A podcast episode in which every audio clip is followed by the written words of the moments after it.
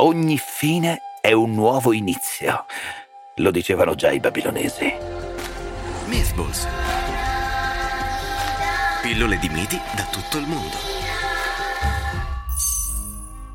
Mantenere in ordine il cosmo non è certo un compito facile e così, dopo anni di duro lavoro, alcuni dei decisero di entrare in sciopero. Una protesta che scatenò l'ira della loro regina, Tiamat. Decisa a vendicare l'affronto, la dea si trasformò in un gigantesco serpente marino e generò undici mostri, uno più spaventoso dell'altro. Tutti in grado di vincere il primo premio in un concorso di bruttezza. Solo Marduk, il dio delle tempeste, ebbe il coraggio di affrontarli e ferì a morte la terribile regina. Da bravo ecologista si mise poi a riciclare il suo enorme corpo.